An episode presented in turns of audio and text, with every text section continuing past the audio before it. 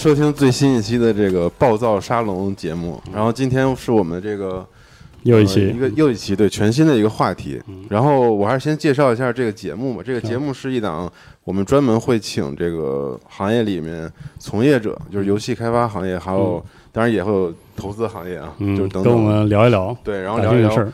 关于可能就是我们平时会关注这个行业或者领域里面的一些感兴趣的，嗯，所以谁有了想表达的东西，平时我们认识这些朋友里，那我们就可能就来找录一下嗯然后就一起一起聊一聊。对，然后呃，如果大家想集中的看我们暴躁相关的这个内容，然后以及我们现在不是也有那个 Boom 的活动，然后和组队的功能嘛，欢迎来集合 APP 首页的那个入口。然后进来找我们。今天两位嘉宾，一位是完美一天制作人邓老师，哎，大家好，集合的朋友，大家好，我又来了。嗯，又来了，对。然后另外一位是也是我们好朋友，就是 Game Trigger 投资人 Chris，啊，大家好，集合的朋友们，大家好。好，对。然后今天这个话题其实是那天跟邓儿在聊天的时候，哎呃，然后给我们的一个、嗯一个一个话题吧，也是他最近的一个观察，就是可能最近我们发现，在 B 站上，尤其是最近一年多，嗯可能两年内的时间，嗯对我感知可能尺度更更长，更长三四年吧，对就是。一直会有一些就是独立游戏的开发者们，他们可能是一个人或者就是那种小团队，嗯嗯，但是他们就是用 B 站，比如这种视频的方式，然后不断更新自己的嗯，内容，然后宣传对。就是他们小到用我们以前传统的那个独立游戏概念都涵盖不到，会筛掉的那种小。嗯嗯然后，但是在通过 B 站啊、特别通过 Steam 上，就是我们会关注到，其实变多了。嗯，对，就是我这个还真的挺有趣的，我想聊聊，就是嗯我在 B 站上有一个收藏夹，嗯然后我从很早开始，然后开始收藏这些我看到的视频，然后我在看的时候已经将近一百个视频了，我就很惊讶，怎么这么多？我就想我从哪儿开始的？就是你一直在关注一直在关注，但我但我一开始关注的点很有趣啊，就跟分跟大家分享一下。嗯就我第一次在 B 站上看到一个特别粗糙的一个独立游戏视频，我当时惊了，嗯，嗯因为我印象没我因为我自己做独立游戏，所以我很知道，就你做一个视频是要传播的，是的，对你一定要有那个传播的标准，对。嗯。对你这个视频得做到，比如说要做到一个品质嗯，啊，然后才能传播，能有或者。或者你才敢把它拿出来给别人看，对吧？嗯。你当然你也得过自己这关嗯啊。然后我当时在 B 站上看那个视频特别糙，具体哪个视频我有点忘了，嗯我就很惊讶，我说这人怎么敢把这个东西放出来？然后后来发现其实还挺普遍的，有很多人一边做一边往 B 站上对，放然后我看了那第一个视频之后，我发现这样的视频越来越多，是。嗯然后我就很纳闷，怎么这么多这个视频？我有段时间甚至沉迷看一个大哥，啊是吧？直播码代码，就就自己做游戏，嗯对，就好获得了一种内心的平静是吧？对，特别平静，比就那个一般的工作音还要这个平静，因为我知道他真的在。对看人家画画，看人家码代码，是的，对，就就蛮多人在剖那样的视频，然后我看到越来越多，然后我就在想，就是他们到底想做什么？嗯我在想这个这个点，因为这个东西不符合我们常规那个独立游戏创作，完全不符合，就和那个什么 indie game 大电影嗯那个不是不是那种为什么不符合呢？就是很很简单一个道理啊，就是嗯他得去传播。我们之前的那个套路是说，我们得把这个视频做到有临传播点。近做完？哦临近做完的时候要做个 trailer，对你记不记得那哦个大电影啊，还要去明白派对去派上之前紧张的那。你其实在讲的很是一个紧张其实固定模式的对固定模独立游戏市场里面的一个对宣传的对一个过程宣传的一个过程，嗯或者说他们流程。他们没把这个事儿当成那种宣传，但是他们就把自己做的过程中都直播出来了。或者对我也是后来才发现这个，就他们其实根本不是说我们做到零点九或者零点九九的时候把这视频做出来一，般性大家我接触的一些内容开发者，然后进来，他们是非常在意自己第一次呈现给观众的或者他的用户的状态的。所以他们有的时候会觉得这种东西羞于拿出手。虽然从我们投资人看上去已经分辨不出零点九和一的差别但，他会很执着他会非常执着我就是你说的那种人，对，他会非常执着，他会比如说这个贴图还是不对，没错或者说然后本身这个特效还是临时的，他会啊特别跟你再介绍一下纠。结这个事儿，对这个特效就是就哪怕一个视频里面那个拍子没有卡对，然后我都很羞于拿出来给别人看。对对但但我看到那个视频之后，源源不断的视频都告诉我，其实很多人跟我不一样，啊对的，是对是这样。，很多独立游戏人跟我不一样。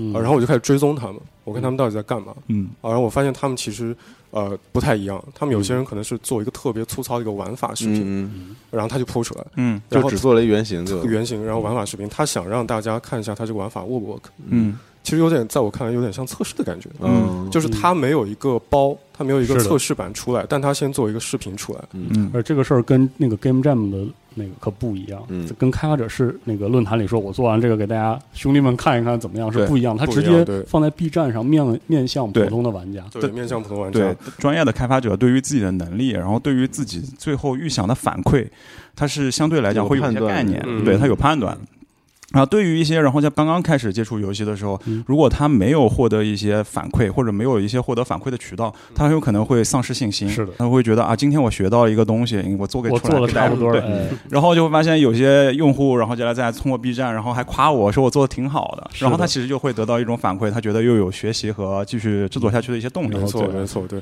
然后我想说，就是很有趣的是，我发现他们有点分类啊，不太一样。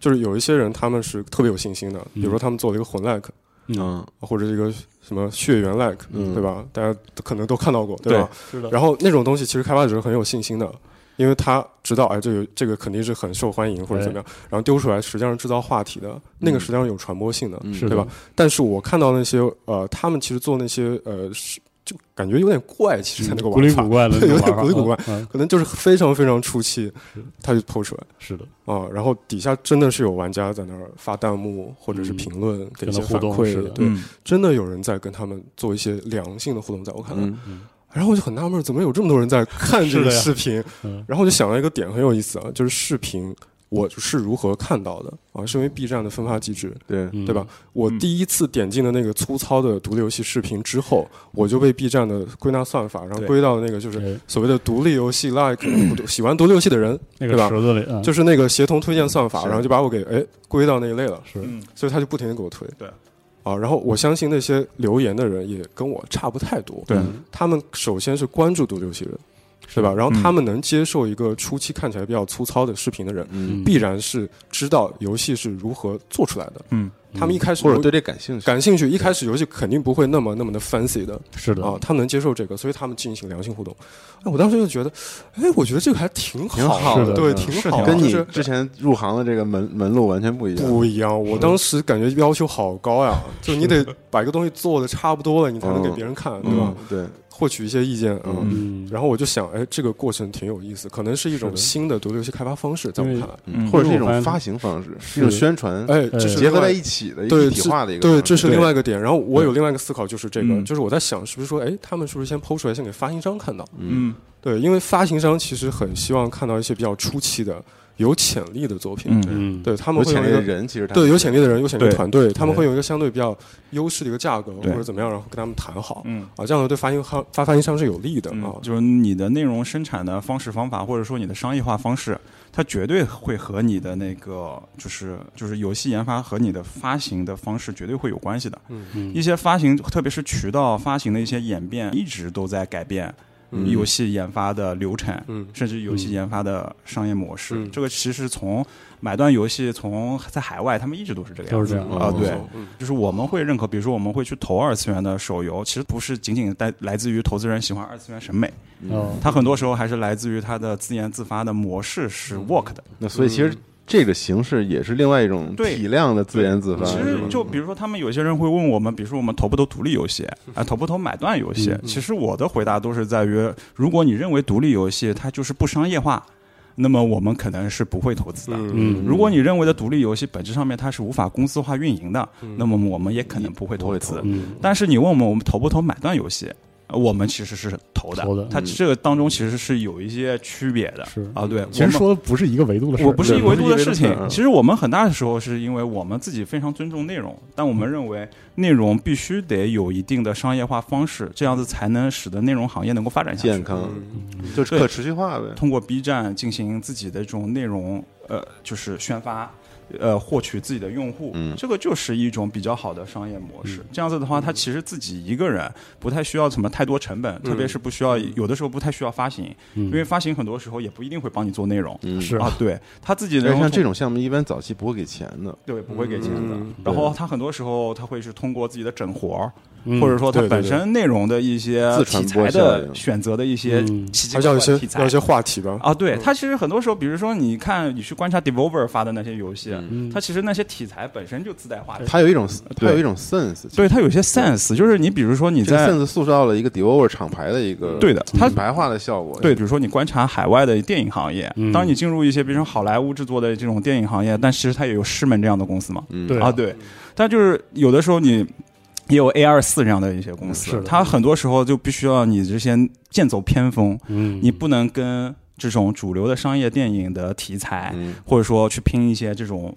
大家已经看得非常习惯的这些东西。嗯。他们很多时候是在于这些东西我们已经知道，大众的玩大众的用户是喜欢的。哎，对这种情况下，它有一些确保的东西，反而会对那些小体量的内容研发商来讲，会有巨大的风险。嗯，因为很多时候你就是在正面战场上面和大家刚。刚，你是刚不过的，比比质量、比宣发、比资金体量、哎，比开发周期的可容忍程度，你们是绝对没戏的。嗯。就特别是说比工业化的时候，是绝对没有戏的。嗯。所以很多时候我们就会说，可能说要比独特的灵魂。哎，啊，对，独特的作品性，比作品像。然后它很多时候就是对嗯，就是一些类比于电影里面的 cut 片。嗯。啊，对，但你足够 cut 吗？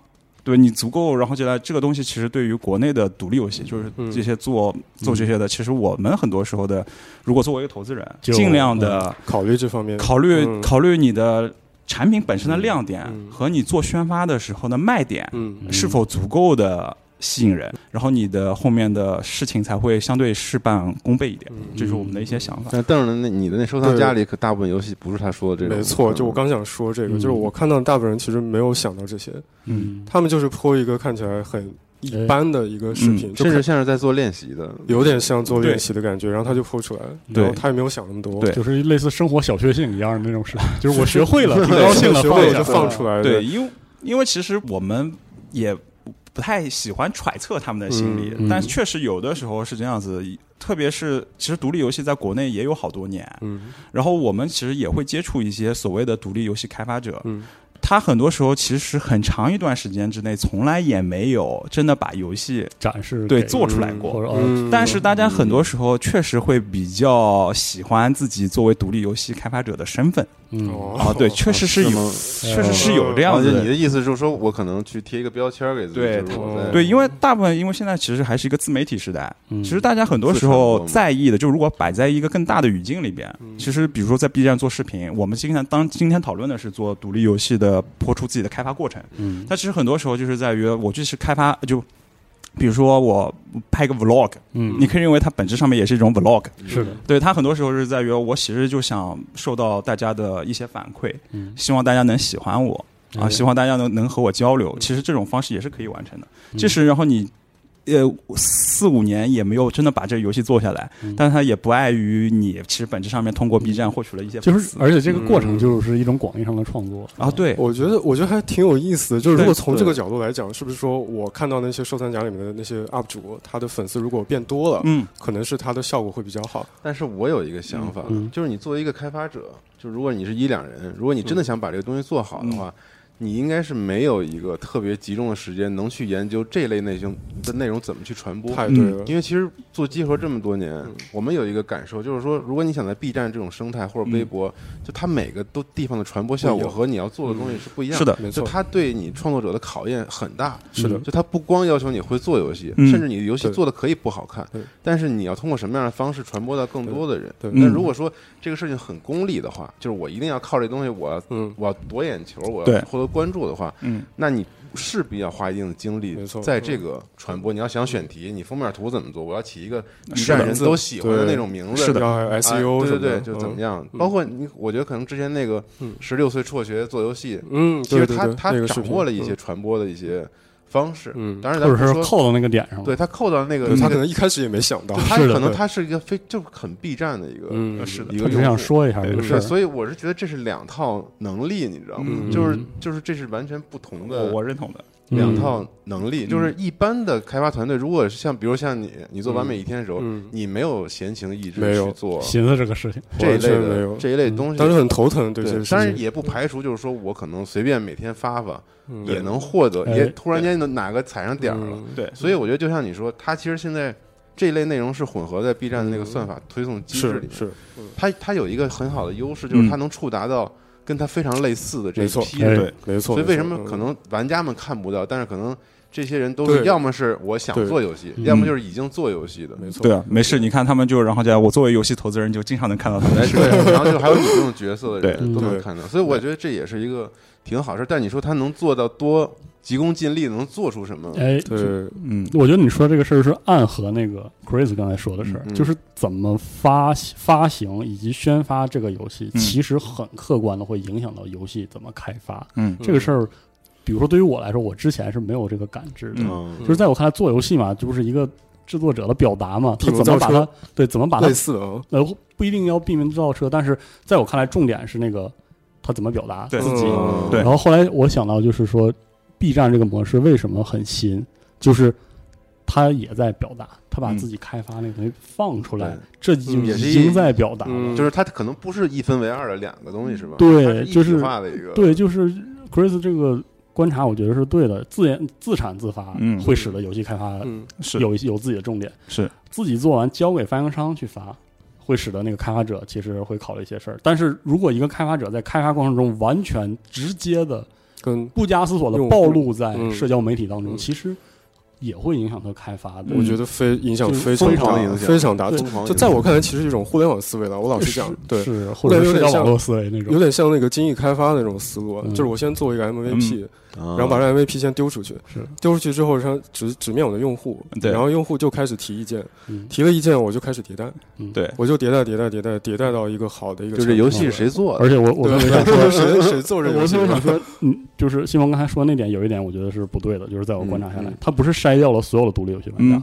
他筛出了就是在当下独立玩家热热情的那个，嗯，对，就是我在我的观察中，是他筛出了当下的巨大的独立玩家群体当中，对独立的感知非常敏感的那一类玩家。嗯因为嗯在我看来，其实现在的独立呃游戏玩家，因为他 Steam 很方便，一方面嗯。Steam 很方便，一方面独立游戏主播很方便。对，嗯。嗯，所以在他看，在很多玩家看来，独立游戏其实只是一个品类，嗯。这个品类游戏很小，嗯，然后很灵活，对。嗯。仅此而已。但是实际上，我们可以回忆一下以萨出之前，我们对所谓的小型游戏的那个感知，我们对它的第一认知是它那个独立，嗯，就是它那个剑走偏锋的那个东西，而不是它的创新，嗯对，而不是它的小而美。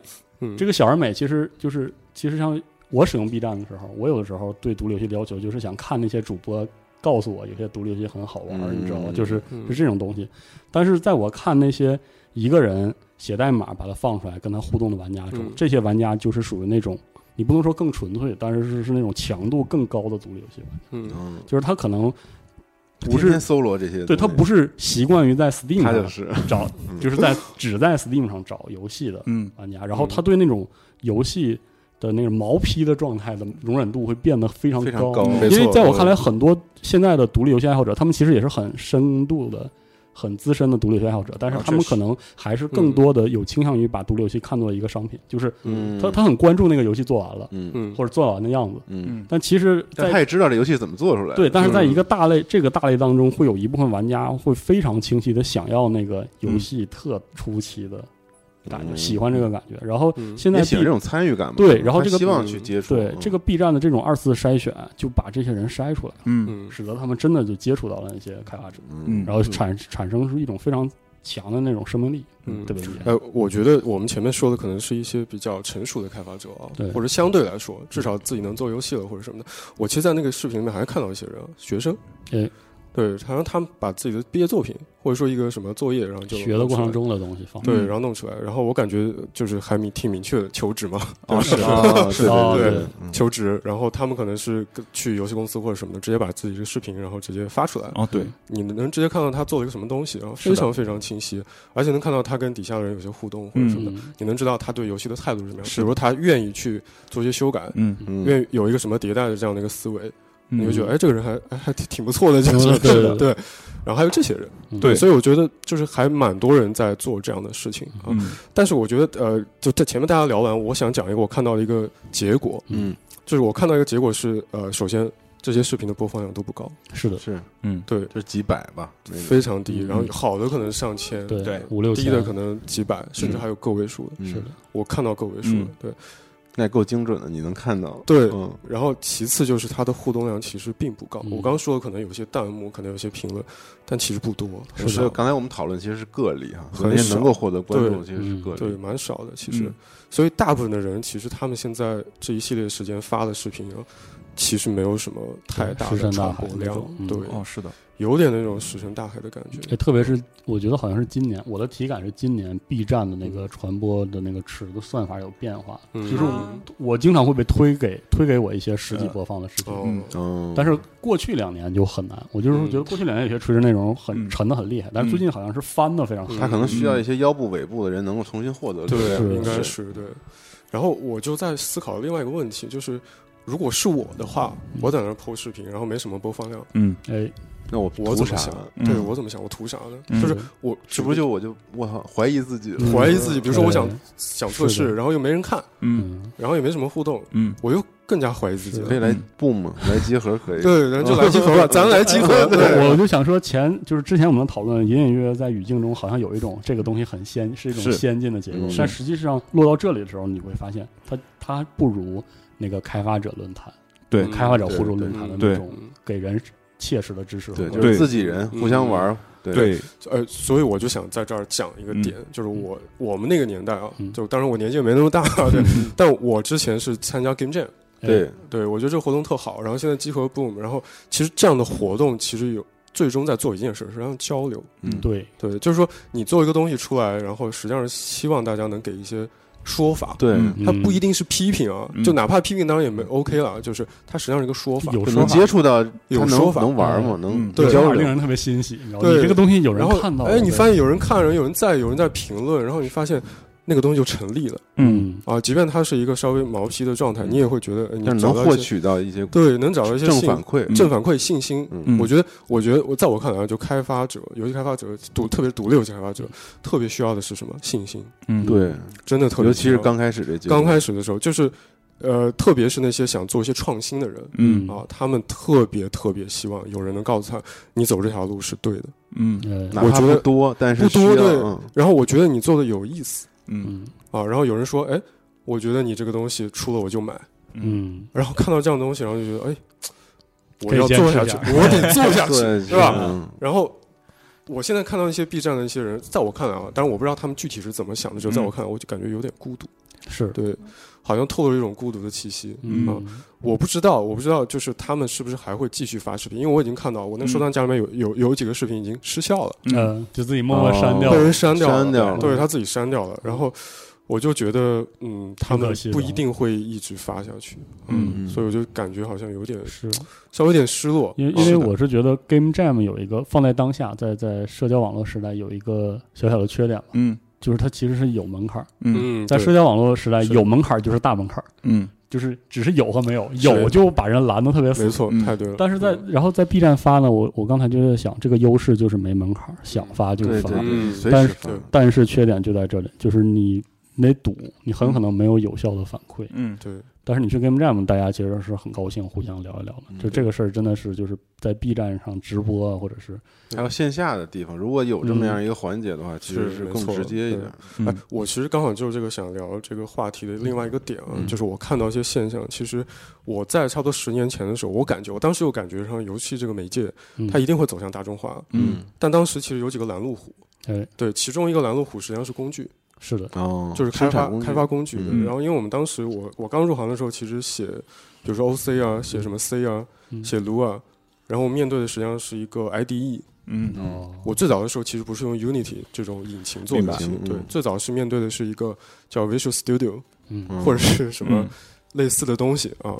然后那种体验实际上是非常非常程序员的，嗯，对，对，它离游戏还蛮技术是很底层的很底层，就相对底层，它离游戏还挺远的。嗯然后什么 XNA 啊，什么这种东西嗯。然后当时其实大家说要想做游戏，但是游戏看到的，比如说像呃 PS 三、PS 二那些嗯游戏，哇，好酷炫！但你面对的却是那样的东西，所以很多人就做不了，就太远了，太远了，离得太远了做不了。然后嗯当时的路径可能是嗯呃最早那个中国什么做游戏先先驱啊，那个。电子游戏软件当时，嗯。然后推了有一些什么做游戏的书籍什么的，嗯是的，但那个也是比稍微有点泛的，就你到具体层面很难。嗯，它甚至都不是那种很难。什么有有一个坡需要你爬，什么有个山翻过去，其实就是一道鸿沟，对，本它就它就个鸿沟。然后当时甚至是我记得当时我 follow 一个特别著名的开发者叫云峰，哦，然后名是的，对，云峰云峰大大。然后嗯当时我 follow 他，然后他经常 po 一些特别底层的什么呃汇编啊什么，哦，技术什么的，非常底层的教你怎么去优化游戏，就觉得做游戏很难，非常非常遥远这件事情。对，那个时候就好像那个在魂里，你知道，我拿那个留言给大家 勉勉强强搭个路，你别摔下去那异种。就那种感觉的对然后但但是我在十年前的时候，差不多呃看到 Unity 出现了，嗯哎，然后我就觉得好像哎要变了，要变要变了，对。嗯然后 Unity 然后把很多东西简化了，嗯是然后首先你不用关心具体的平台，当然不用那么关心啊，要关心一点。然后很多人开始做游戏，我当时就感觉到哎。然后到了今天，然后我们有一个现成的例子，就是有一个策划，嗯。他不会程序，呃我给他一个呃时工间具，，我说你一个礼拜或者两个礼拜，你给我做一个小游戏出来，是。然后他就能找到一些非程序的工具，嗯。直接去做，在 Unity 里面。嗯。这个其实大家这个了解游戏制作可能也知道，比如说 Game Maker，对，虚幻也可以，蓝图是。就可以。蓝图对，对。就是 Game Maker、嗯。RPG Maker，其实这些工具现在已经很好了，对对，所以我就我就感觉到，我十年前觉得那个游戏大众化的时代哎，正在发生，哦，正在发生，嗯。然后也印证了，就我为什么看到在 B 站上有很多那些粗糙的视频，啊然后他们发出来，他们实际上不是在发一个成品独立游戏，嗯他们在发一个学习独立游戏的过程，嗯，嗯，他们在证明自己在学习制作独立游戏。对，然后我就感觉啊，这件事情它正在发生，但是我我觉得这个结果可能还不是特别的明确，是。不是觉得。未来还不太明朗。那有点像，其实我们就我我当时不是画插画和做设计的嘛，嗯，就特别像那个早期互联网年代，啊，就是刚有这批人，对对。然后 Adobe 刚刚开始做那个 Illustrator。哦，嗯，然后刚有，Illustrator 这个工具当时就给整个这个行业带来一个革命，就是矢量插画这个艺术形式，从那个时候才开始有的。是，嗯所以你看 TGS 每年的那插画师是刑部一平，嗯，他是当年开创了一种新的风格的一个人。嗯对虽然咱们现在看那东西已经很土了啊，嗯他自己也不怎么改风格，但是嗯。那套东西就是从那时候有，就是可见这个工具能够带来的一个，对，而且很多的视觉的论坛就开始有了，就从互联网这个开始。对可能你说就是早期的，可能在游戏工具普及之后的一个新的就是技术革新，然后带来的嗯。这样这样的一个变化。其实嗯。之前我们机会也聊过 AI，对。哎那也是一个新的一个技术革命。嗯，对。这一系列东西，然后带来的结果就是更多人会参与到这个制制作游戏哎里，是你说对我全民化，全民化了，对。嗯所以游戏就是一个新的媒介。嗯，啊，只不过它还挺难的，就是。是，对对我们来讲，然后现在因为作为投资人嘛，嗯。然后说现实的问题，对。对，说点市场的问题，对，就是我们对于整个产业链或者对于工具，肯定是有一个更高维度的看法或者研究的。对，其实然后接下来就是你整体的开发工具或者开发门槛的降低，确实会使得有一部分人。在这个阶段，然后接下来就是进入进来，但是呢，我们自己然后接下来通过实践里面，我们可能会得到一个结论：嗯。其实真正优秀的创作者，他在人群里的比例就是恒定不变的。嗯。啊。对，因为首先第一点，为什么？呀？我我怎么那么是个客观的经验是吧？我觉得是这样子的，就是同同样情况来讲，嗯即使就是 AI 它使得生产的效率提高了，嗯。但是它因为对每个人都开放，嗯。但是你可以发现嘛，我举个例子啊，嗯。就比如说，其实然后讲你现在可以通过任何一个互联网，然后学习，然后就来人类文明几千年的，对吧？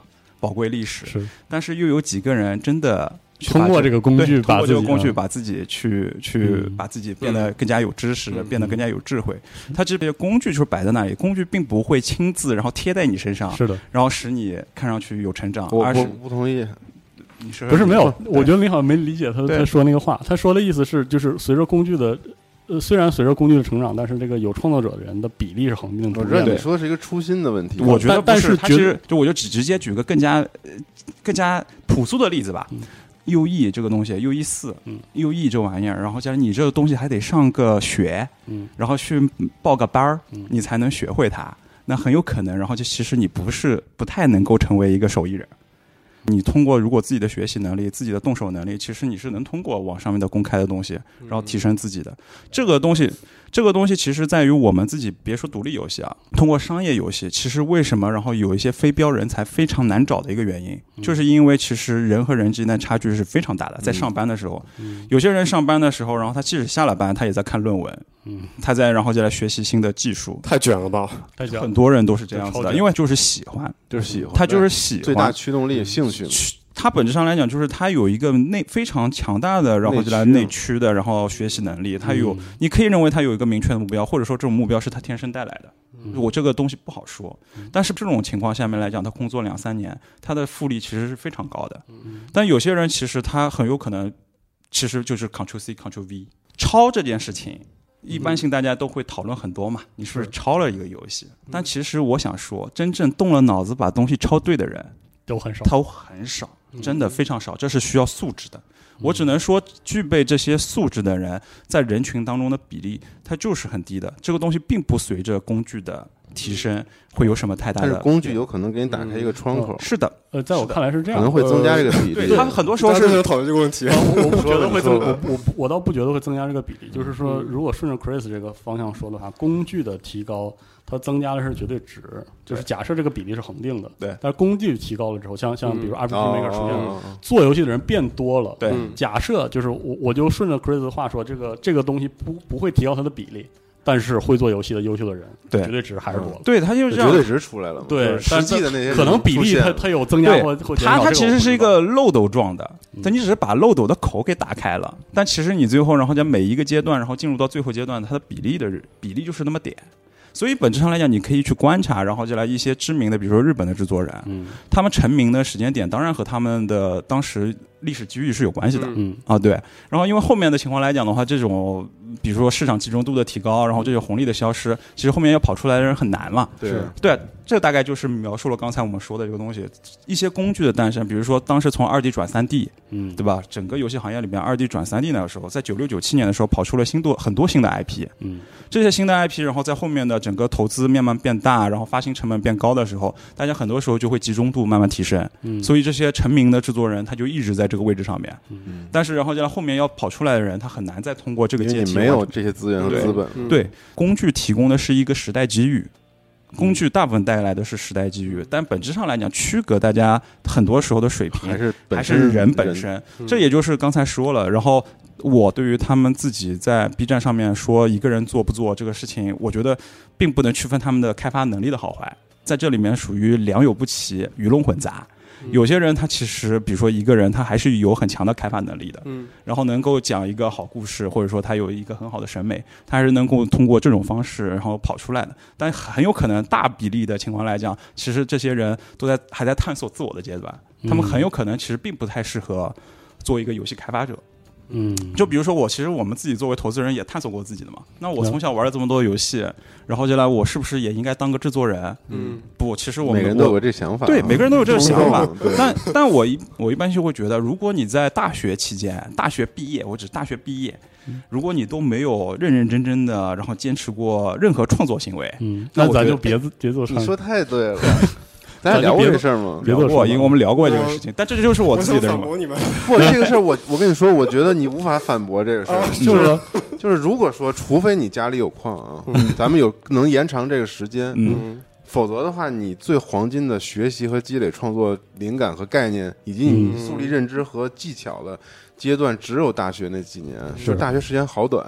对你一旦接触工作之后，你的时间，你的创作时间就被挤压的非常的严重。所以，如果这个人没在大学时候利用好，甚至在高中刚毕业哦，嗨，因为昨天我跟嗯。Tomo 聊这个因为生来之国他嗯他当时从高中开始就自学嗯编程，嗯。对他当时学的也不是这个是编程东大牛，他自己做的引擎对。但我就是说，就是你黄金期，你你能够隔绝于这个世界的时间，就就是那那几年，嗯，而且你有足够自由的时间 和能看能哎能吸取信息的这个时对，，就因为因为是这样的，我觉得可能会有人反反驳我这个东西，但我想说，其实这样子，那你先说，你先说，对，你先先容我一反驳。啊对哦我反驳是两个点啊嗯，就第一个点，然后前面说到那个工具嘛，就在我看来，其实我更倾向于一种平民创作主义。嗯，嗯，对就是我觉得工具更多的人要去做起来。对，我觉得工具带来的好处是让大家都能接触接触到一种更低成本的创作方法。是是的，嗯对，然后我相信，然后每个人都有表达的欲望。我特别同意。对，嗯然后但是就是他们不知道怎么表达。嗯哎对，因为我接触到但你有很多人了第一步，你才会没错你后续的认知，太对了就是能继续创作。太对了，就是我之前我接触过很多人，然后他们可能不善言谈，嗯但如果让他们去做一个游戏，嗯或者说做一个简单的一个互动，是我发现非常非常惊人。嗯，然后他们其实知道的是另外一种语言，嗯对吧？是的，但是我想说的是，工具其实会让那些之前不知道怎么迈出第一步的人，他们迈出第一步，嗯，然后这些人比例就会增加，我明白。然后他们可能是很好的的。一个，等于说是很好的一个有潜力的人，对吧？嗯你也不能说他最后一定能成为制作人，对，至少他但至少们会他开始了。对开始了，我觉得这点很重要。是的，对，然后我这也是接着我前面讲的那个嗯。工具，然后带来更多人做游戏这么一个一个逻逻辑，对。是第一点。然后第二点是前面说的那个阶段，对。我认可你，嗯。我非常认可。但我想反驳的是说，就是这个很难自己定位到那个阶段，哎，只有对没错，定位不到，然后啊。只有你从结果来看，比如说缘分。我操，对都是缘分。确实是缘分。就比如说从那个呃投资人，或者是从呃发行商，嗯。或者是从那个呃玩到游戏的玩家的这个结果上来看，你能做一个评判。你说做这个游戏的人处于一个什么样的阶段，嗯但自己是定位不到的。是的，我自己觉得是这样的，就可以从更广的维度上面来讲，就是我我可以修正刚才我的说法啊。嗯其实很多时候是这样的，就不用修正就对它它其实是这样的，就是你在二十二岁之前的输入嗯，这件事情是非常重要的。是的嗯没错，哦我指的就是我我同意这点。对嗯输入很重要。就你二十二岁之前的输入，其实已经决定了很多东西了。我认为刚才讲的就是使用工具这些东西，只是表达的一种工具方式。嗯嗯但是你想表达点啥，嗯。这件事情其实和你二十二岁之前的输入也就有大工具让你能进这门啊，但是后续怎么着还得靠你对，因为从我们的角度上面来讲，因为其实我们 Game Trigger 然后游戏扳机大部分还是投商业游戏，嗯。然后我们可能刚才也说了嘛，投二次元非常多。你。们也投过独立游戏，我们也投过独立游戏，其实我们大部分情况来讲会说我们自己投的是内容游戏嗯。啊，就是内容游戏，因为通过内容它可以进行传播。嗯。我们希望的就是在于，你看有锦上添花，啊。就适当的宣发是锦上添花，你好的内容是锦。你的好的宣发是花，有景才有花，锦上添花。我们是喜欢这种方式的，但你会发现嘛，其实在于我们拿着钱，然后去找开发者的时候，那我们去找开发者，我们要找到优秀的开发者。但其实优秀的开发者，他其实有点像是一种矿矿产资源，嗯，它其实是你也不知道在，它是存量资产，嗯它是存量资产。是。在你投资它做这一个商业游戏之前，它应该已经有一定的开发经验，嗯。或者说然后开发团队的一些积累。嗯所以这些东西都不会，我一般性对在团队内部的时候都会说没有无源之水。嗯嗯嗯。如果你现在想要做一款 FPS，嗯。在现在这个时代，你想希望哪做 FPS，那很有可能，然后接下来这个东西做 FPS 的经验从哪里来？嗯这个团队是有源流的。是的，如果没有，他可能在七八年前就已经开始干这个事情了。嗯。如果没有，很多时候就非常蛋疼。对，然后很有可能，比如说你要做一个极乐迪斯科，嗯嗯。他的整个人生经验他就已经在那里了。是的，他如果不在那里，然后其实你就算觉得这是个好方向，你可以投资，你也你也会发现你找不到人。嗯。嗯，呃，我觉得我理清我跟 Chris 的这个分歧点嗯。到底在哪里啊？嗯。就是 Chris 其实还是从呃结果上，或者说从你现阶段对。要找开发者，嗯。就是有有有你投资资格的开发者的角度去看。那我更多谈的是从开发者个人，嗯哎，就是我是期望就是大家投身于游戏创作，我是期望更多的人投身于游戏创作。对，就是只而且我想说，只有这个这样之后，然后你那边的矿才会更多。对我也是这么认为我发。现是这么事儿，其实是这个用矿说并没有那么准，应该像石油，你知道吗？石油因为 Chris 聊的是怎么打到那个啊井，对对然后是是今天打这样的井，明天可以打这个页页岩层当中的对，但是但是邓说的是什么呢？说的是那个恐龙和树倒下的时候怎么变成把太阳变成石油的这个事儿。倒好像是但但其实 其实你他是是这个意思啊。但其实一点问题没有，因为你观察，然后进来整个，然后进来那个，嗯就是在欧美的嗯。游戏行业，嗯。你会发现大部分情况来讲的话，一些新的工作室，它都是巨人倒下的尸体演变过过来的。只能你只能说，因为国内的游戏行业演变的时间非常短，嗯。你可以认为，然后实际上面开始作为内容，还能就因为很多时候大家会觉得国内的商业游戏根本就不算是内容。嗯。哦，极端一点讲，嗯。极端的有很多极端演，前几年确实不是那个，确实不是这样子的确实因为一些纯粹的数值卡牌，是。你看，即使我这种非常讲维度、不讲范畴的人，嗯。我也可以认为，在十年前，一些纯粹的数值卡牌页游，那不算是一个那不是内容，那不是内容游戏，对。嗯。然后我们自己其实是对于内容游戏是有一定的然后进来，我们认为这是一个可以做的生意，这是可以做的产业。嗯。其次，我们觉得然后进来是我觉得是未未来应该唯一能做的未来能做的东西，而且我们喜欢嘛。你嗯。很多时候你没办法让一个人做自己不喜欢的事情是。啊，对，因为我们就是这样的人，我们喜欢这个东西。只是想说，从目前来讲呢，就是在于行业时间比较短，然后其实你可以。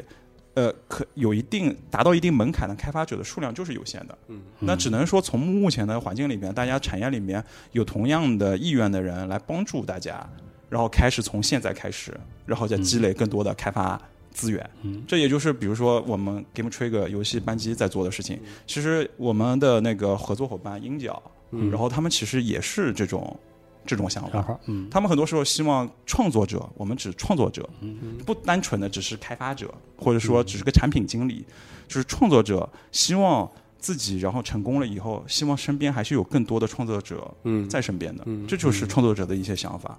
很多时候不是像做互联网产品会觉得赢者通吃。啊、嗯我觉得我们需要垄断这个行业，嗯这其实是完全不合理的。嗯我们会认为，然后吉拉，在那种情况来讲，你既会去看，然后这样那个，呃，既会既既会玩米哈游的游戏，嗯。你也会去玩一些更加独立的、一些嗯。更加特别的，因为这个就是本质上内容的口味嗯。是没有办法嗯。被垄断的嗯，这就是我们的一些想法。对我插一句啊，就是我昨天玩了一个游戏 demo，叫那个无敌号，哎。然后哎，我玩的特，我觉得那游戏太棒了。虽然那个 demo 只有二十分钟，非常非常短，嗯。但是那个游戏的科幻氛围，嗯我觉得做的那太棒太棒了。莱姆的对莱姆的，那个对莱姆的大家可以来小说听我们的对莱姆的小说之前刚做了个节目，我们介绍一下对莱姆小说改编的。然后我查了一下是谁做的，哦 然后看了一下是 CD Project，嗯。嗯。对。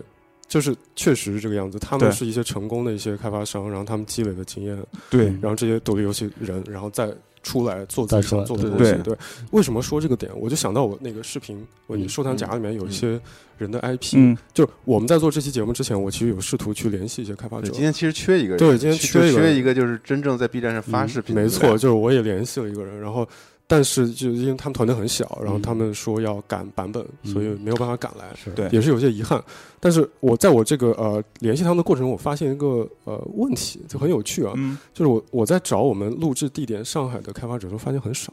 嗯，哎，我就很纳闷为什么很少不在大城市是吗？对？嗯，我觉得他甚至会被大城市挤出去。不在上海，对，或者上海人很少，嗯北京人也不多。嗯我在想为什么，然后我想来想去，我觉得跟一件事可能有关嗯，就跟去年的整个游戏行业的变化有关，嗯然后可能跟去年裁员什么？对，跟去年在上海发生的那个事儿也有关。嗯然后就觉得好像有些人是不是就回到自己的家乡嗯啊？他们回去之后，然后成本最可控成本对成本更低的方式，然后去做自己想做的东西。然后这也回到我现在想嗯讲一件事儿，就我觉得现在大家在做游戏的时候都在谈啊、我要不要去收益或者什么的。嗯就为什么要谈这件事呢？当然要谈，因为我们还是在资本的这样的一个环境之下，嗯我们在玩的这套游戏规则就资本的游戏规则，嗯你不能不看它。是的，对你今天去吃一顿饭，你要花钱，哎，对吧？你去坐地铁不是坐地，你坐公交车是要花钱。嗯你哪一天你不花钱，你在想别的？你今天要花钱，你就要考虑这个问题。嗯你一旦考虑这个问题的时候，你就要考虑非常多东西，嗯对吧？成本嗯对，哎要不要做完，做完收益多少，能不能回收回成本，对吧？都要考虑这个问题。嗯。所以我意思是，呃，我看到那些开发者的时候，我在想他们到底考虑了多少呢？我觉得他们可能是被迫的，有些人啊，有些人可能是被被迫的，嗯，他们回到家乡，因为在大城市成本太高了。嗯。但是我还是希望能对，我希望我想做还还能做啊，想做这东西，然后啊。其实很鼓舞我。嗯。啊啊，我觉得特别好，就是我就是想做游戏做就好了。嗯。啊，你甭管什么阶段，嗯。甭管什么呃要不要收益，你先做，就是你先找到自己。我觉得大部分人其实是在找自己，因为哎，过去几年，我觉得很多人可能比较迷茫，嗯是。而且你在这大城市里特别很难，特别难找。对，特别难找。然后在那样的一个天真的是在为生生计奔波。对，特别是比如说在大大公司里面，对为生计、为提升、为为你的上升渠道就是在那样的一个规训体制里面，然后你是有一个既定的目标、上升目标，或者有一个别人给你设定好的目标，嗯。在那样的一个环境之下，其实人很容易就是迷失了自我，或者容易迷茫吧。我这么讲。嗯。当然，我不是地图炮啊，我不是说所有大公司的人都容易迷茫，嗯。我是说有一些人，然后这些人，然后突然有一个机会，嗯。这个机会其实说实话，是被逼出来的，对逼出来也不是说什么好机会啊，对吧？明白但是他们有这样的机会，嗯所以我在我看来，就是我很鼓励，我是嗯那个鼓励的人。对，对我是那个讲一些不切实际的虚话的那个人。嗯，我希望支持他们的人，对我支持他们，我希望他们去做。而且这是一个双向挤出，就是说大城市以及大型公司的裁员等等，还有他的那个大城市的生活节奏挤出一部分人的同时，B 站的这个结构又和和开发工具会发，生一些。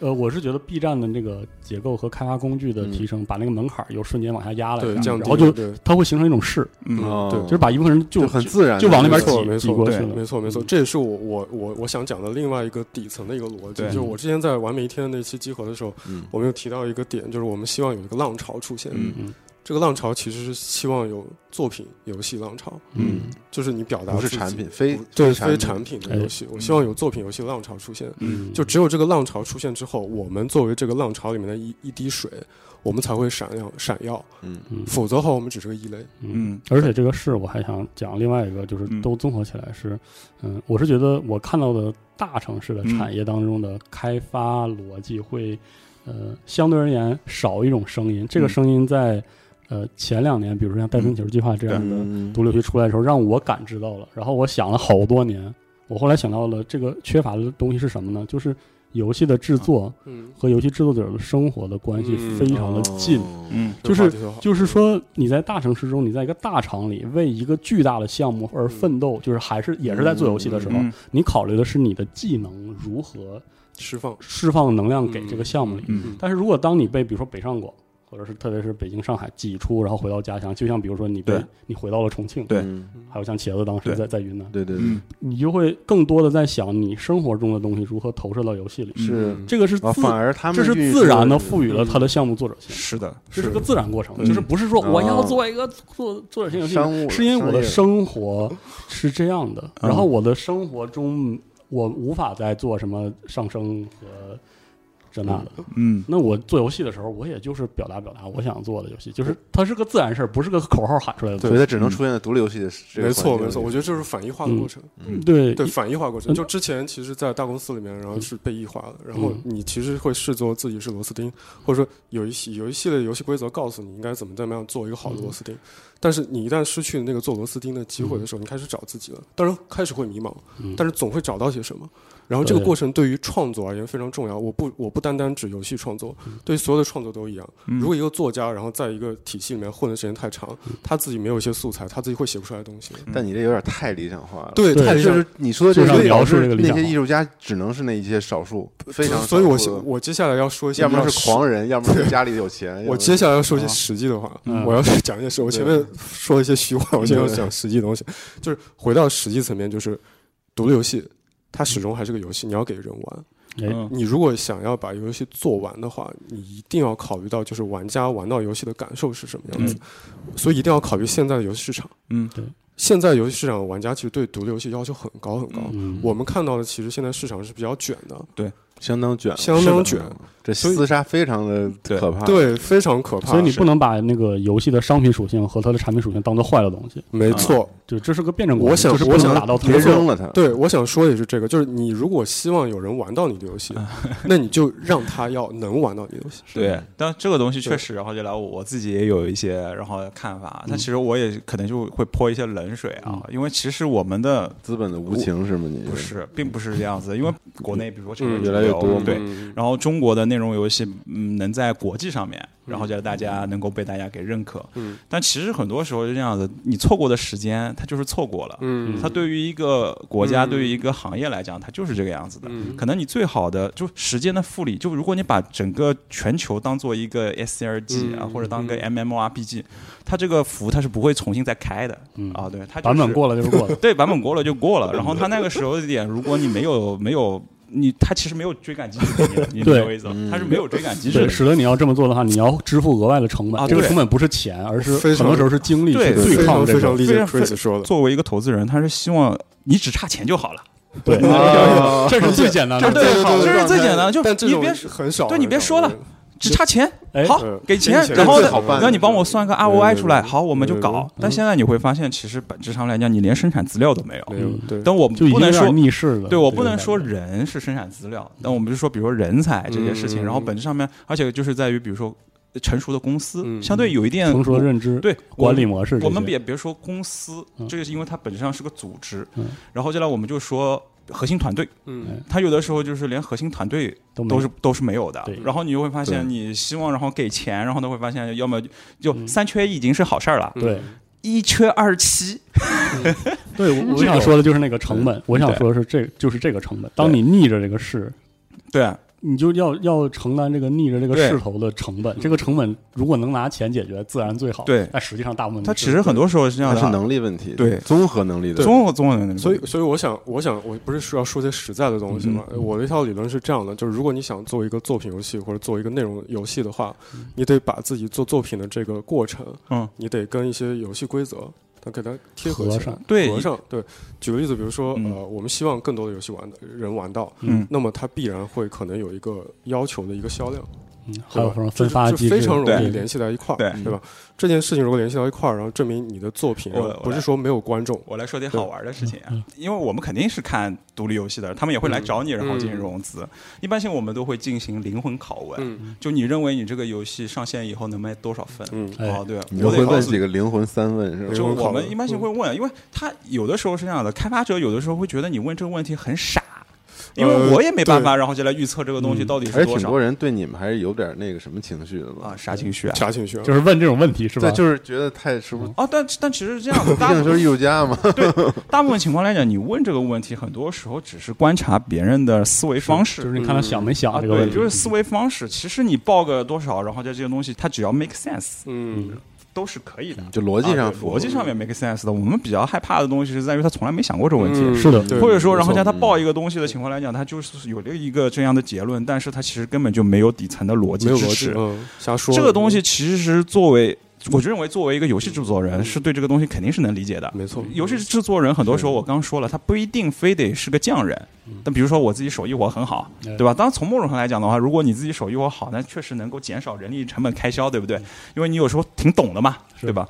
但很多时候制作人最重要的事情，他就是个 leader，嗯他得非常明确自己的，然后就来开发目标。嗯他们理解这是个工程，他也理解这个这种表达。嗯他很多时候他大部分工作都是在做决策。嗯是做决策的人，如果本质上面他思维有问题，哎，是非常恐怖的。是嗯所以，比如说有些开发者，我就问，我们就会问他嘛，然后你准备卖多少？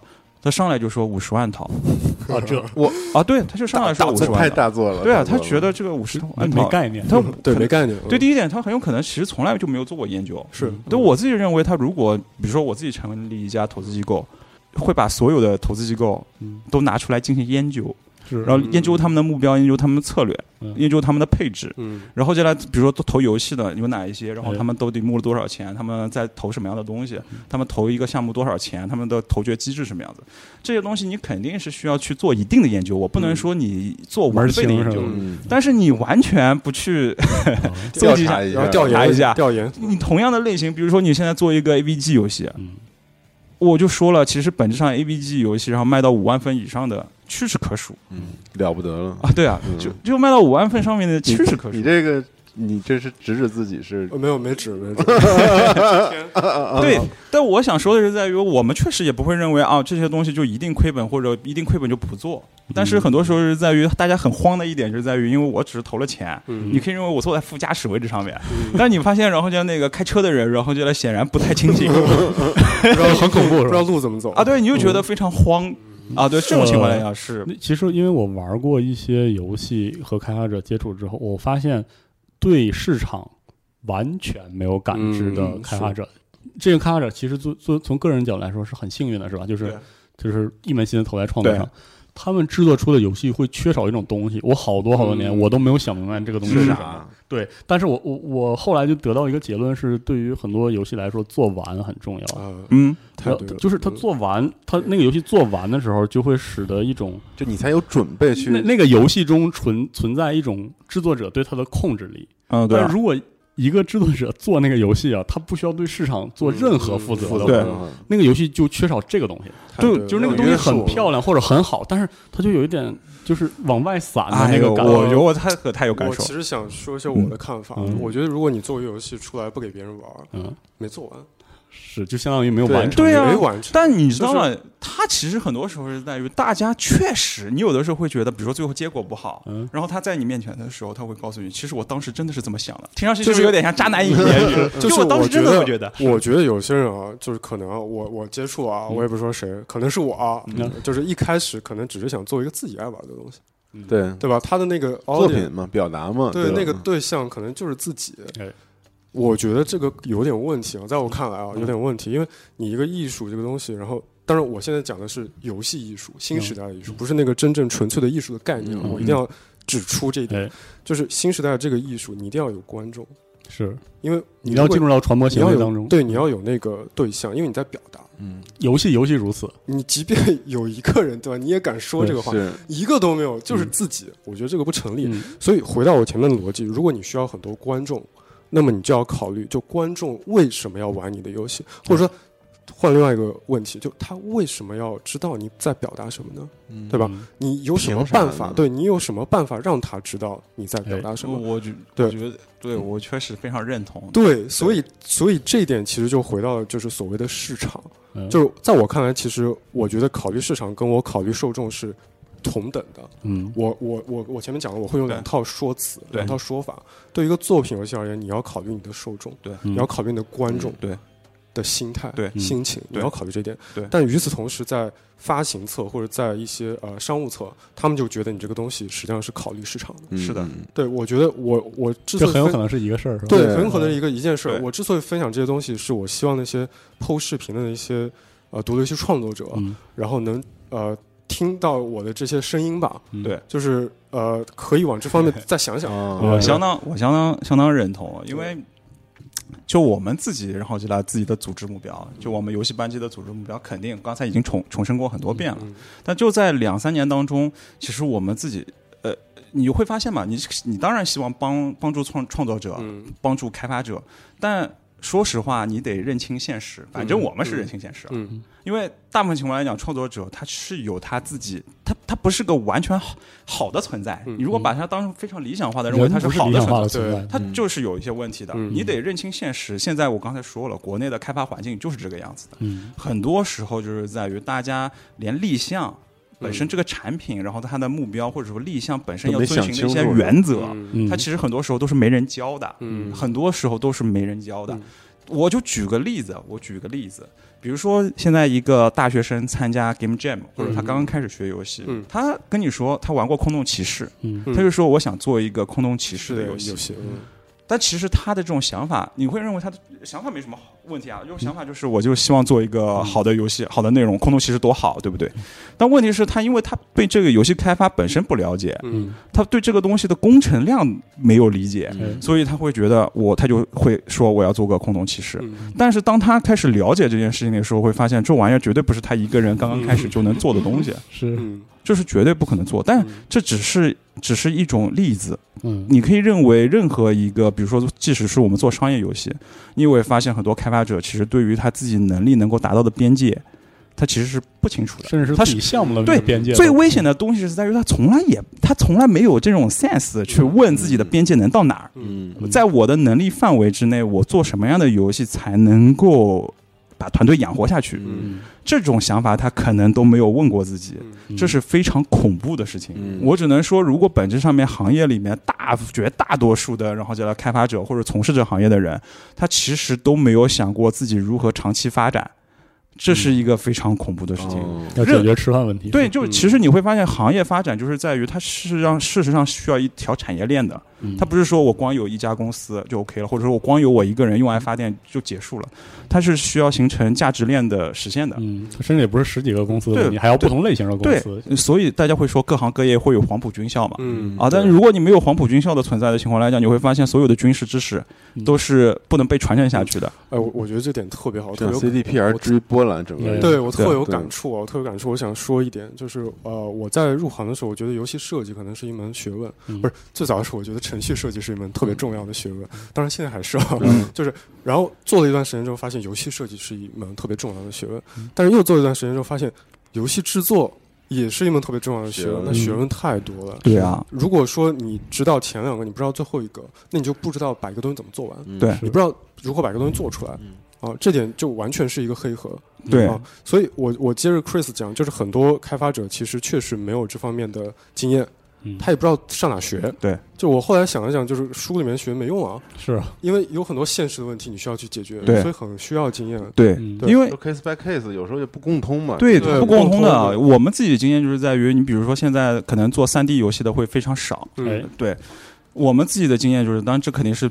我们自己那么认为啊，嗯。因为其实实践的人非常非常少。嗯。我们可能会认为，然后三 D 管线，比如说米哈游有三 D 管线。对。啊，对啊，然后它里面的三 D 专家也许能帮其他团队解决问题，不一定，但确实不是这个样子的。嗯。肯定因为每一个组织的它本质上面就是个生命体。没，错，它是一个生命体，它是个系统。嗯，然后它里面的这条管线，有的时候是完全根据它自己的目标和能力，然后是就来非常有机的长在一起，长在一起。有机的，对，就是他跑过来以后，作为一个外来者，他根本就不知道这个问题到底发生在什么地方。嗯所以到最后来讲，大家会说制作人嗯、游戏的公司的老板，嗯。然后 designer，嗯。他其实有一些逻辑是共通的。嗯。他其实有的时候你会发现，它是个哲学问题，嗯。就是在于一个人到底有多少能力去发现问题、分析问题、解决问题的能力。没。错。嗯。对，所以我我还是就是视频讲啊，嗯。就是我最后有一个想法，就是我觉得我们得敬畏游戏制作，嗯。是。对，尊重游戏制作规律啊，对我觉得是这么一回事。对，我觉得其实西门然后搞的这个节目就非常好，嗯因为我觉得很多时候这些知识它其实应该是开源的，嗯，就这些经验应该是开源的。是因为大部分情况来讲，你会会会觉得啊，确实大家可能就比较菜嗯，但菜的原因很多时候它就是有道理的嗯，它就是因为那个因素造成的。而且知识得用才能成为对，但至少从某种上来讲，就是在于至少你有一种方式能够先听到，因为有的时候你会觉得，比如说我年轻的时候，我二十多岁的时候会觉得啊，你讲什么？对你在讲不听，我才不听呢！我我就是想做不一样的烟火，我就是不一样的烟火。首先这一点，我相信我自己是不一样的烟火。嗯其次，我真的想做不一样的烟火。呃之前他跟你讲的道理，你是听过了。嗯到人生的某一个阶段的时候，啊，觉得啊，是这情就是嗯。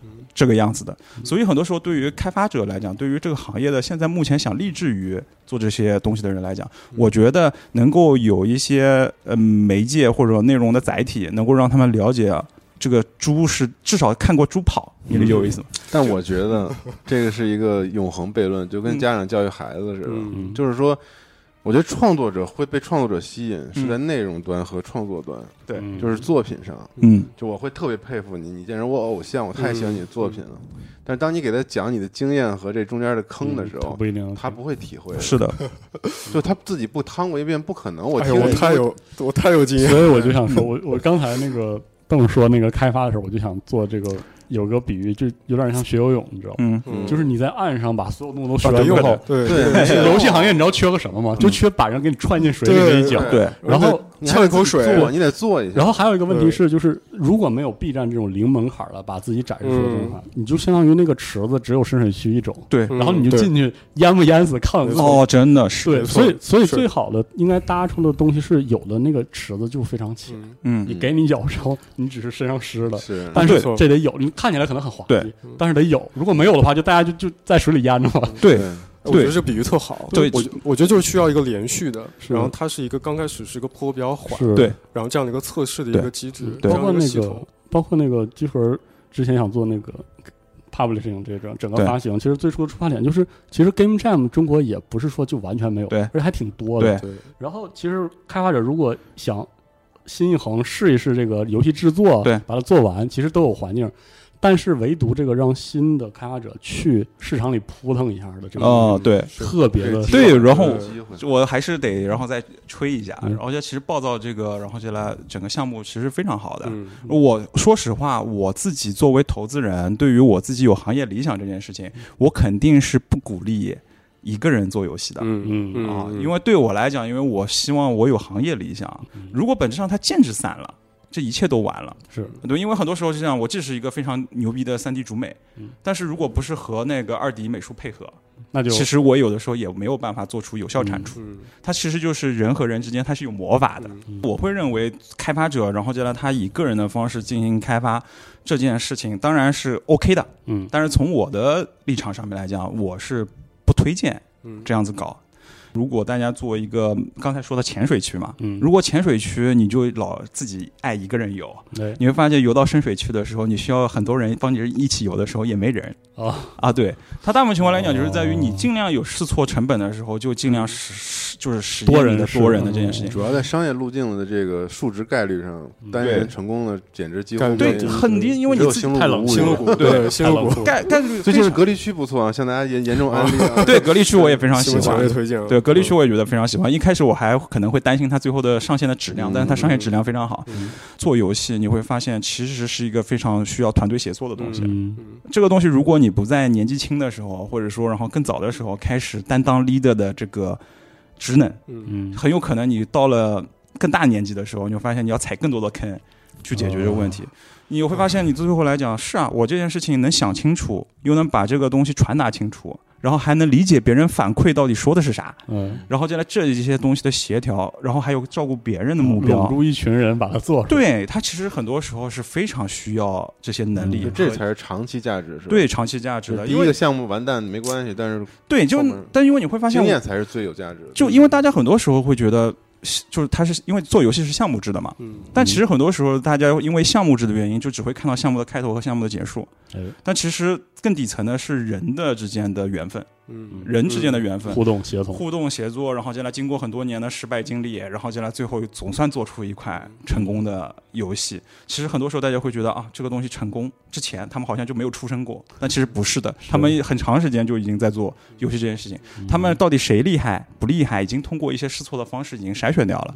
你到最后的情况，就是它其实有点像卡牌游戏，你知道吗？嗯到了第十几个回合的时候，你凑的 combo 总算凑出来了，呃这个时候才能积攒够了，对对你才攒够了，在这种情况。但如果你一开始的时候就只想抽一张牌打一张牌，其实你的效率是或者说你当你很依赖抽一打一的时候，你就连输，对啊对那肯定了。嗯。对，嗯哎，我觉得，我觉得 Chris 刚 callback 之前说那个阶段那个话题了，就是可能他们确实啊，就是阶段是不一样的。对有些人可能真的刚刚开始，对对，然后他需要一些试错，对他需要找到一些方向，会对对他需要一些积攒，就像打卡牌游戏的时候，你也要对。有那个抽一打一啊，的对过程，对不然你你上哪学那个经？历嘛，对，先要去攒牌。对。但是我想对这些开发者讲，我觉得先不要着急否定自己，对，一定不要，嗯，哦是的，先要找到一些自信，嗯，让自己先能做下去，然后但是要，但是当然这个过程中要做一些理智的判断嗯，嗯。啊，就是把当帮助产品去做，对帮助你往前走得更远。嗯。嗯。我觉得这点比较重要。嗯。啊，所以我也是呃，就这个 就前面我们说的这个视频这个话题，然后最后想跟那个国内的集合的观众里面的开发者，包括观众也好，嗯。呃，就想说一件事儿，就是你们做你们热爱的东西就好了、嗯。啊。是的，然后嗯。补充一下，就是加点理智，对，因为我想要做成啊对。我想说那个，我最开始打那个比方说那个石油的那个东西，嗯。就是我说石油不是说倒，不只是倒下的尸体，你你要想到就是地表上的嗯有机生命嗯。变成石油的的过程有多复杂，就是说它要它要成长，它要从地里成长，它要受到太阳的辐射，嗯。然后它还得恰巧的埋在对应的地方，然后承受足够多的压力，嗯。然后几才能几变千年、几万年，然后它会变成那个能源，对。就是浓缩的太阳能。对，呃，我其实想说一个我的例子就前面说了很多话题，我想综合的在我这边，然后嗯做一个大概总结总一样的东西。嗯。对，就是呃，我在做完美一天之前，其实我没有想到完美一天这么难做。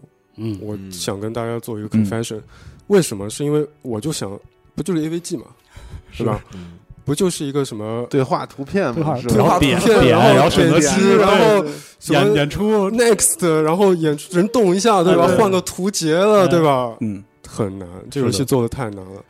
为什么？是因为我们在呃做游戏之前，其实看到只是表象。是的，你在创作一个东西、创造一个东西的时候，那种过程是截然不同。你在，创造一个多维度的复杂是系统，完全不一样的。嗯游戏是就你只有真正进入到那样的一个创作状态，你才能你才能面对那样的一个复杂性。是的，当你面对那个复杂性的时候，我我讲实话，就我有段时间我还挺，我有段有过软弱时间，嗯。就我有过那种惧怕，嗯。就我仿佛我看了一个黑石碑，哎，我看了一个黑方碑在我面前，你也不知道它是，我不知道该怎么办，嗯，我就只能膜拜它，但我也不敢向前，是，我有也选择是后退，啊，我当时是那种感觉。对，然后但是我当然我最后还是鼓起勇气了，啊，所以嗯鼓起勇气，就我得面对它嗯啊，你要去拆解它，你要认识它，嗯其实在我看来，其实大部分的做游戏的过程，第一步啊，在我看来，其实先认识游戏嗯啊，认识游戏完之后，然后再认识创作对，啊，然后再往前走嗯啊，我觉得会比较好。就是先明白啊，做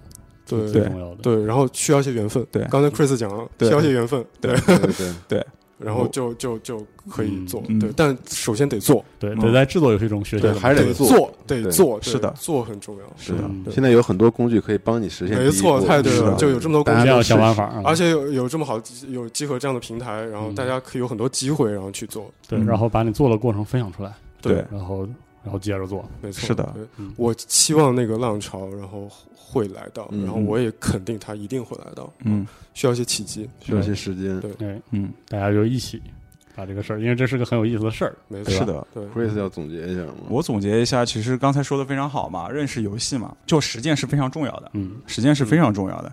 那其实很多时候，除了认识游戏之外，它其实更多的是帮助你认识你自己。嗯因为我自己认为，其实刚才已经说了，制作人或者说做一款游戏，作为一个 designer，是最大的难度是在做决策。嗯。嗯因为很多人，你可以认为人确实非常多，嗯。呃，一百个人、一千个人、两千个人、一万个人也能做游戏，嗯。但其实只有少数的人在做决策，嗯。在做重要的决策。它大部分情况来讲，最难的部分就是在于信息不完备的时候，你也不知道，就特别反馈非常少的时候，你该如何去嗯。选择正确的答案。没。错，因为选了以，而且这种决策你必须得做，它有 deadline，嗯你不可能等在那里然后做这种决策。他所以我会认为这个东西会比较像打仗。我会经常跟大家讲嘛，千军易得，一将难求。嗯是你最后然后呢，这个将将将本身他是靠战场就打仗堆出来的，嗯他很难说我第一天我这是将才，他是有一些潜在的素质，但是他很多时候是在于你要能打更大规模的仗。实践。能打得动这些仗的人，他就是有一段的积累过程的。即使率领十个人，他对于一个人的心力，他是有挑战的。是的，嗯如果扛不住这种压力，嗯你扛不住这种，然后就来内在的这种，因为大部分情况下你都没有任何反馈。就有那种懦弱时刻退缩因为市场上讲，这种至暗时刻非常非常容易碰到。嗯你不清楚你现在指的这个方向，因为黎明前的黑暗有可能是最黑的。嗯。是啊，这个东西也许调一调，然后就调出来了，但是很多时候大家都怀疑你。嗯。我就直接举个例子，然后我们一些被投企业里面调三 D，然后美术效果，嗯。就大部分人都会给你灌输三 D 美术效果，如果没有碰碰过三 D 管线的就不要投了，或者说不要去搞了。嗯。然后你有的时候会去看它刚刚出现的一些版本的时候，你就觉得这视觉效果就是不好，嗯。你觉得这个妹子不好看，嗯。然后但你也不知道到底是二 D 美术出现了问题，还是三 D 美术出现了问题，完全不知道哪出了问题，对你不知道哪一条东西出了问题，所以是大家审美有问题吗？嗯还是大家能力有问题？就有无数个问题。对一一堆的你问自己找不到原因，找不到原因，因为它最后嗯是一个系统性的问题。那我现在不做了吗？那就不也不行。对啊，那然后接下来呢？是我继续往前怼吗？嗯，那然后接下来再怼的话，就是三个月的工资，或者说一个月的工资，嗯对吧？嗯那要是到时候不出效果呢？嗯啊，你会哦陷入这个时候决策就更重要了。就更加重要了嗯。然后呢，你还要等吗？你还要相信大家吗？嗯然后，因为有的时候是这样子，制作人本身，然后觉得他的他的动摇，嗯。他是会很容易被放大反映出来的，嗯。因为他会去找大家开会嗯，啊、会开一些无意义的会。每天哼哼唧唧。啊，然后接下来就是开始说。这个人说你这个东西做的不好，啊那你看这句话的意思就是代表什么？其实我也不知道你做的好不好，别人说的，使得你整体的，然后这权力的构成，嗯。它就产生了非常大的危机。嗯。这就是团队协作当中会碰到的问题。所以很很多时候你会发现，这不是事儿的问题，嗯。它大部分都是团队人的问题。呃我们认为，我们因为做投资，团队的 leader 的，然后这本身的素质的要求是很高、嗯很高的。嗯。我们自己也不是真真的亲自做研发，嗯。最后认为，然后我的信念呢，根基就变成了我相信我投的这个制作人，嗯。他发现问题、分析问题、解决问题的能力，嗯。我认为他是足够成熟的。嗯。我认为，然后这他能扛住这些压力，然后接下来往前走，甚至然后我都会说了，我能接受大家一起失败，嗯因为投资就会失败。嗯但我如果我是以这种，然后我已经认为最后应该大概率是失败的情况来讲，我依然觉得这个人是值得我为他交学费的，才会有一些比较好的结果。嗯但所以我才说了，其实很多时候大家从事这个行业，因为它的风险非常高。其实说点实际的东西，如果大家想做一些独立游戏，或者做一些自己力所能及能做的游戏，我建议选材还是要好好选、嗯啊。嗯对，哦就回到一开始立项之前最开始那个事儿对特别重要。对，就是其实立项非常重要。嗯其实很多时候，一些独立游戏开发者找到我的时候，我只能说他们的立项有点愣嗯啊，对，嗯就他不太讨巧。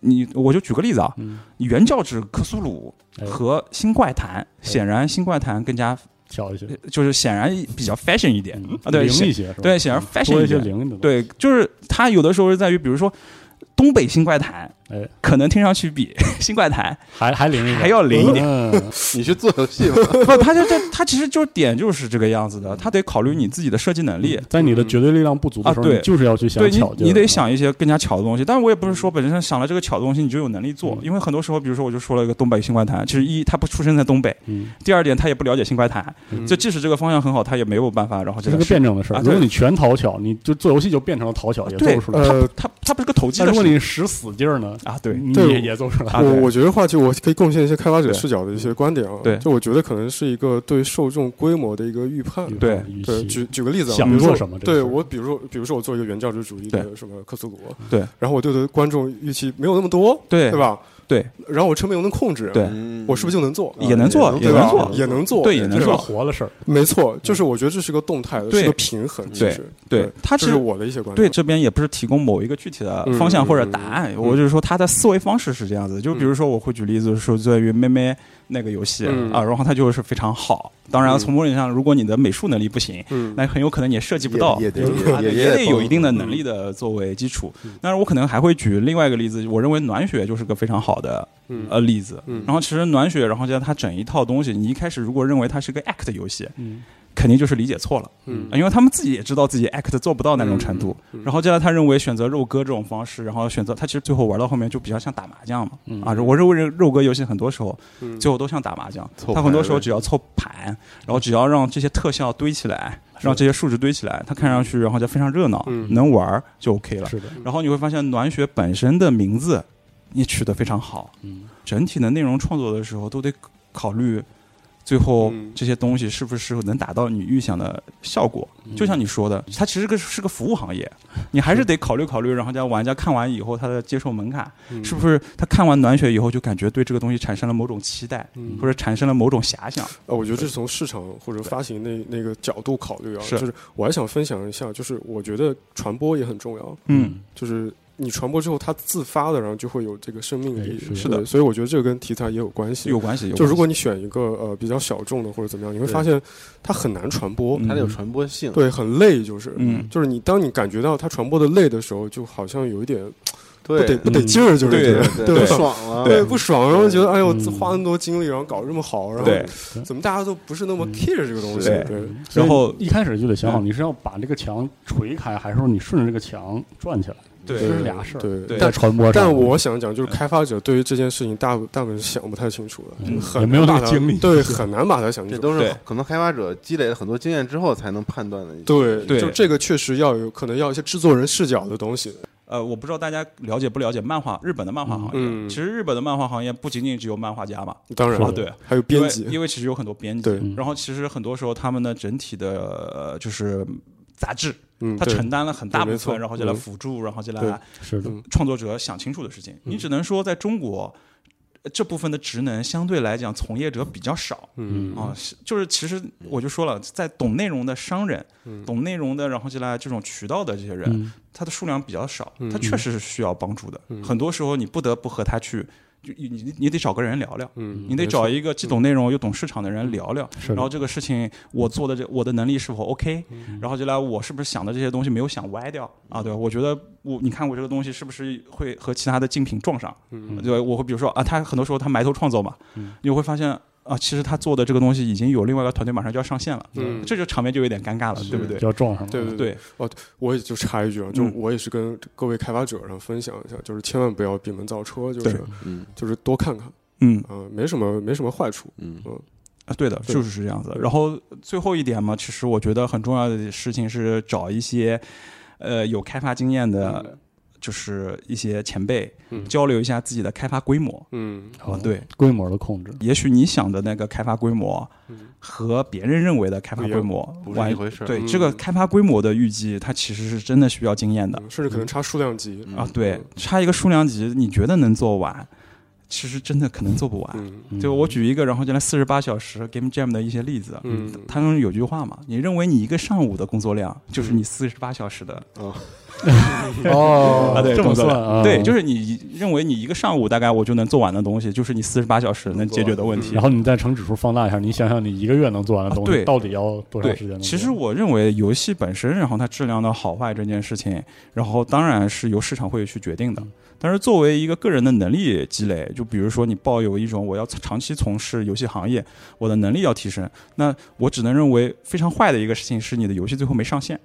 对啊，对，你做完对对。这个上限特别重要。确实，对，即使做了一个失败的项目，嗯。失败的经验也是经验。嗯。对，但是最怕的就是在于你在漫长的这种漂流当中，嗯。然后最后迷失了，然后没上岸，对。什么都没有。什么都没有。你其实你的那种负反馈和大家对你的嗯。这种嗯反馈是非常不好的。我不建议大家，然后最后在这种没做完这种情况下面，就是因为工程量的原因嗯导致最后没做完。嗯这个其实是和大家交流就能够交流出东西来的。是的，反正我我感觉啊，就我们还是很希望，就是那些视频里面那些独立游戏开发者，然后最后能把他们的游戏做完，嗯，加油，对，让他们把这个游戏做完，并且能跟他们的受众，然后直接面对面，然后去通过游戏交产生一些交流，对这是我们期望的，啊对这是集合期望的，对是的，对哦，其实就是在于，如果有一些更好的作品，比如说一年能稳定的有三四个作品，嗯然后就来、呃、上线，其实大家对于行业的长期信心，它是能够被建立起来的。是，这种情况来讲，对于大家的行业，然后进来的正向发展，嗯，就是有好事情的。最怕的就是在于，比如说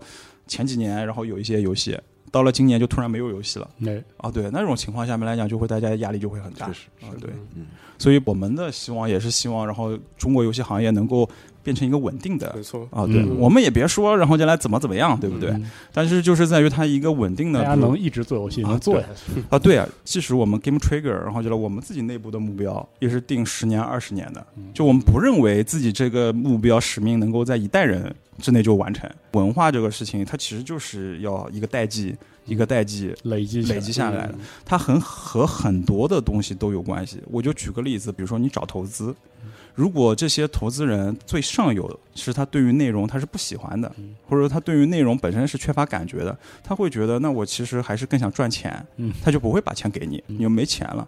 那么喜欢游戏的有钱人这件事情，他也是通过一代一代积累出来的，对他其实就是这个样子就是这种，然后进来有一定的，就有钱人他也有自己的属性。嗯。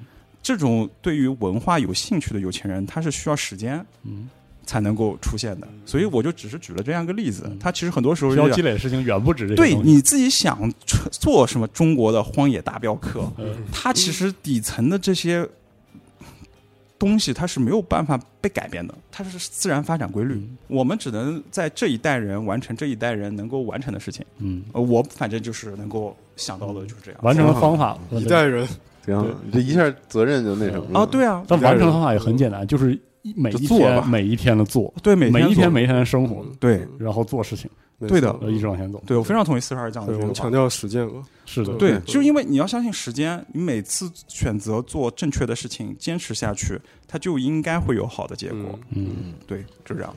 好，行，这期挺好的，挺挺爽的。结尾没想到 对对对录得这么高挺好，挺好，嗯对嗯行行感觉你们俩这组合挺好的，回头咱们可以再 再聊，之后可以挑点别的东西，聊一聊。只要有想出什么话题来就找我就行。行，嗯，好好，那我们这期圆桌就先聊到这儿，我们这个下期再见，对，欢迎来报道社区看一看，嗯，各位观众再见，拜拜。嗯拜拜拜拜拜拜。拜拜。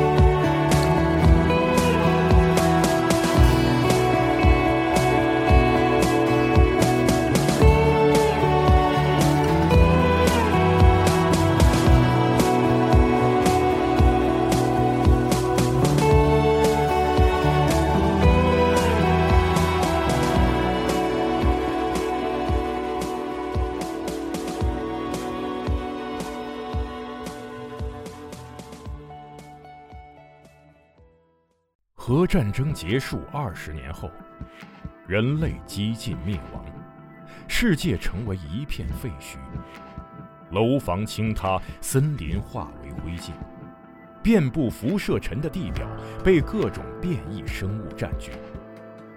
最后的幸存者们蜷缩在莫斯科地铁站与隧道中，建立起新的团体、城镇和文明。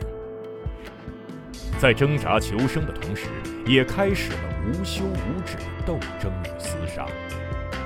人类沦为野兽，最后的避难所正是永久牢笼。年轻的阿尔乔姆生活在地铁北部的展览馆站，他始终无法忘记已经离去的母亲，也热衷于幻想战前世界。俄罗斯废土科幻小说经典代表作，游戏《地铁二零三三》原著小说，集合网独家正版有声书《地铁三部曲》，现已在集合网及集合 App 独家上线连载。